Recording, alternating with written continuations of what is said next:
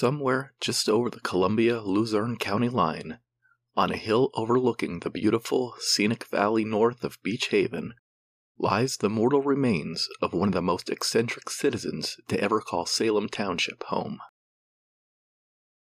Benjamin Remaley passed away in 1885 at the age of 75, but not before making out a detailed will with several bizarre stipulations like his demand that two holes be drilled into his coffin so that he could escape, if necessary, from evil spirits.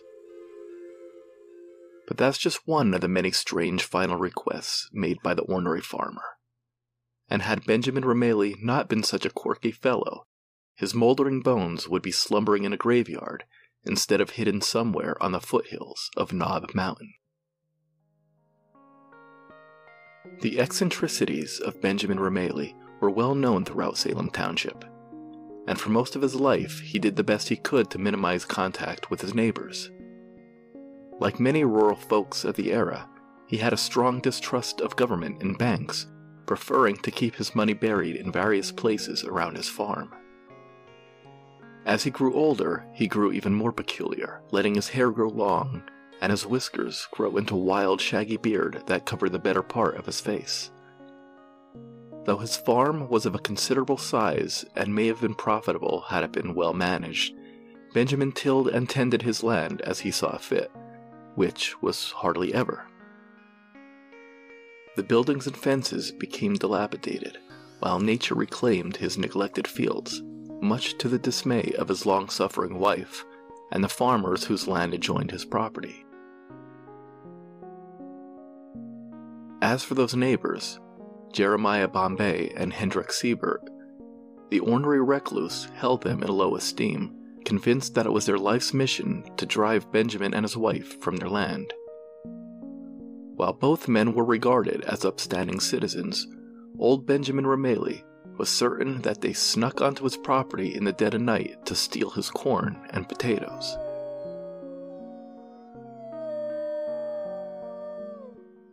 As the years went by, this feeling of paranoia only deepened, and when Benjamin felt that his time on Earth was drawing near, he drew up a will that he believed would safeguard his property from Bombay and Siebert and other locals he believed would plunder his possessions.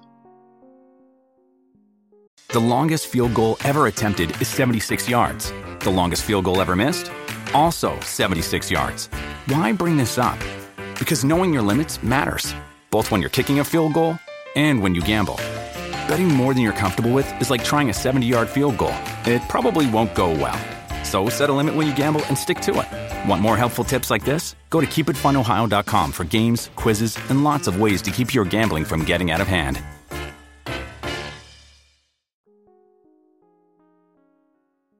The eccentric farmer, however, had been preparing for his departure from the mortal realm ever since middle age. Twelve years before he died, Benjamin purchased the lumber for his coffin and prepared it to his precise specifications. The boards were of chestnut, two inches in thickness. He also obtained a large slab of red sandstone from a nearby quarry, upon which he carefully engraved his name and three chain links signifying his membership in the Independent Order of Oddfellows.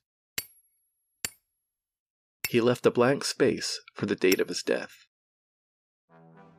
There is no record of what his wife must have thought about having her name omitted from the monument. But after Benjamin passed away, his will made it quite clear that he wanted to be buried as far away from her as possible.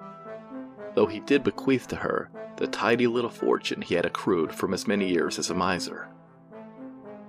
It has been said that death is a private matter, and it appeared that old Ben Remaley wanted all the privacy he could get. In his will, Benjamin gave detailed directions as to the manner in which he wanted his send off conducted. He wanted two holes bored into the bottom of his coffin, one at the head and the other at the foot, so that if the devil came for him, he could make his escape. He desired to be buried beneath the sandstone slab in one of his overgrown fields. Under the lone pine tree at the top of a high hill overlooking the farm of his neighbors so that he could keep an eye on the valley and see who has been stealing berries, corn, and potatoes. The miser's will had made it clear that he believed the culprit to be Jerry Bombay, and Benjamin was hell bent on catching his neighbor in the act, if not alive, then posthumously. There wasn't a single detail that Benjamin omitted. He picked out his pallbearers Isaac Gibbons, George Thomas, Joseph Kester, and Ezra Hill, and requested that these four men also dig his grave. When Benjamin Remaley finally passed away in March of 1885, they carried out this request, along with his request to be buried with his favorite hunting rifle, an axe, a pint of whiskey, and five dollars from his savings. Perhaps the eccentric old farmer thought that if he couldn't get away from the devil, he could bribe him, or at least get drunk while attempting to fight him off. According to an article written about Remaley's funeral, which appeared in the Wilkes-Barre Dollar Weekly News, the strange funeral was the social event of the year. Such an attendance had never been seen before at any one funeral. The entire neighborhood, men, women, and children, turned out to witness the ceremonies. The services at the house were brief, and then the body was viewed. The widow could not be coaxed to look at the body, and the only excuse she gave was that her limbs pained her too much. The funeral did not seem like a funeral, but more like a frolic, as some of the neighbors termed it. History also records the difficulty the pallbearers had in digging the grave. The spot Benjamin had selected as his final resting place had very little soil, but a lot of rock. And after a day and a half of hard labor, the men had to resort to dynamite to break up the rock. Within a few years, the gravesite had reverted back to woodland, and the eccentric miser was forgotten until 1923, when the farmer who owned the property found the lost grave while clearing the land.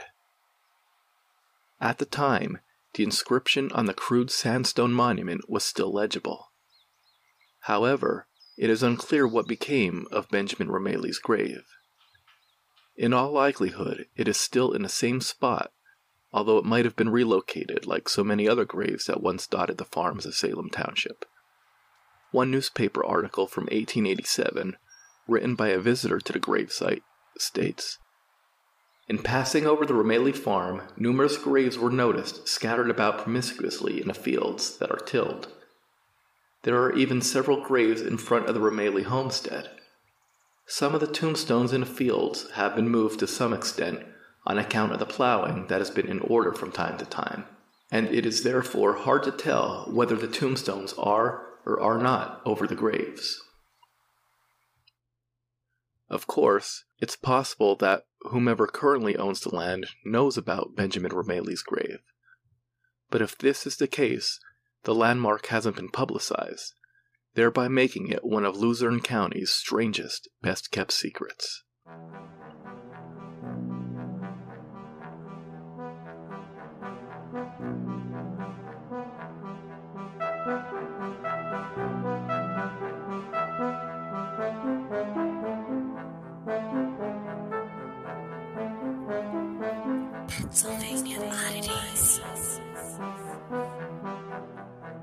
If you enjoyed this podcast, look for my latest book, Pennsylvania Oddities Volume 2, available at Amazon, Barnes & Noble, and Walmart.com, or through the Sunbury Press website at www.sunburypressstore.com. The Pennsylvania Oddities podcast is written, produced, and narrated by Marlon Bressi. Theme music composed by Marlon Bressi. Sound effects courtesy of freesound.org. Find the Pennsylvania Oddities podcast on Spotify, Google Podcasts, Anchor, Breaker, Overcast, Apple Podcasts, iHeartRadio, and anywhere else you find your favorite programs. New episodes on the 1st and 15th of every month.